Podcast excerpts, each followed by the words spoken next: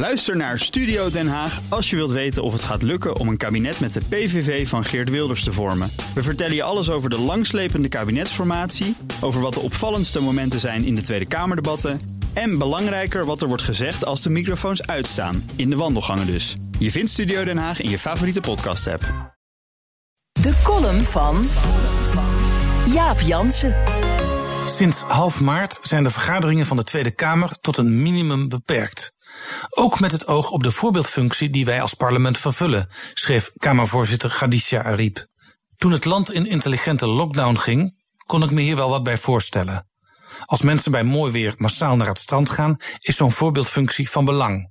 Nu bijna iedereen zich aan de regels houdt, begint het vreemd te voelen dat de Kamer bijna nergens meer over vergadert. We zien alleen nog de wekelijkse plenaire coronavergadering van premier Mark Rutte en minister Hugo de Jonge met de fractievoorzitters en soms, zoals deze week, een commissievergadering met Wopke Hoekstra.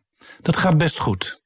In de plenaire zaal zit naast de fractievoorzitter hoogstens één ander lid per partij. Bij stemmingen wordt gewoon geteld welke fractie voor is en welke tegen. In een commissie zit elke deelnemer keurig een eind van de ander af, meer dan anderhalve meter zelfs. Intussen gaat het wringen dat allerlei zaken onbesproken blijven.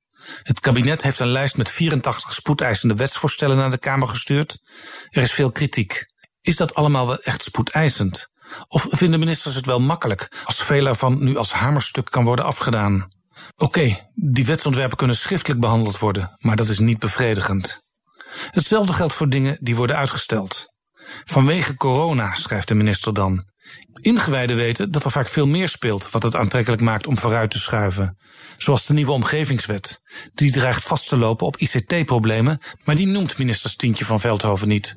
Ook Carola Schoutens controversiële stikstofwetgeving en Erik Wiebes uitvoering van het Urgenda-vonnis moeten wachten. Sommige dingen worden vooralsnog voor kennisgeving aangenomen, zoals de dreigende 1 miljard euro kostenoverschrijding bij de bouw van het Zuidasdok. Cora van Nieuwenhuizen wordt er niet voor op het matje geroepen. En Ank Bijleveld, die de Kamer verkeerd heeft ingelicht over burgerdoden in Irak, komt later wel, zegt de Kamer. Waarom gaat het parlement niet voorzichtig aan de gang met al deze belangrijke zaken? Bij plenaire vergaderingen in de pre-coronatijd zaten per fractie meestal ook niet meer dan één à twee leden in de zaal. En die commissievergadering deze week ging ook heel goed.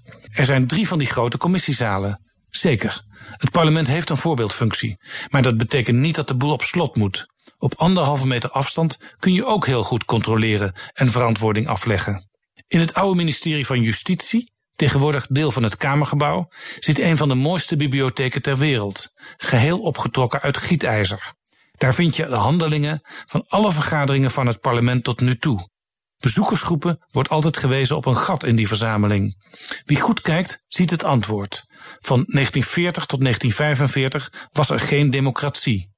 Oké, er wordt nu wel vergaderd, maar alleen over coronamaatregelen. Dat kan niet te lang zo doorgaan. Dan ontstaat er opnieuw een gat. Het is tijd om over te stappen van een fractievoorzittersdemocratie naar een anderhalve meter democratie. Columnist Jaap Jansen. Terugluisteren? Ga naar bnr.nl of de BNR-app. En daar vindt u ook alle podcasts. Ook Thomas van Zeil vind je in de BNR-app. Je kunt live naar mij luisteren in Zaken doen. De BNR-app met breaking news. Het laatste zakelijke nieuws. En je vindt er alle BNR-podcasts. Bijvoorbeeld Het Nieuwe Geld. Download nu de gratis BNR-app en blijf scherp.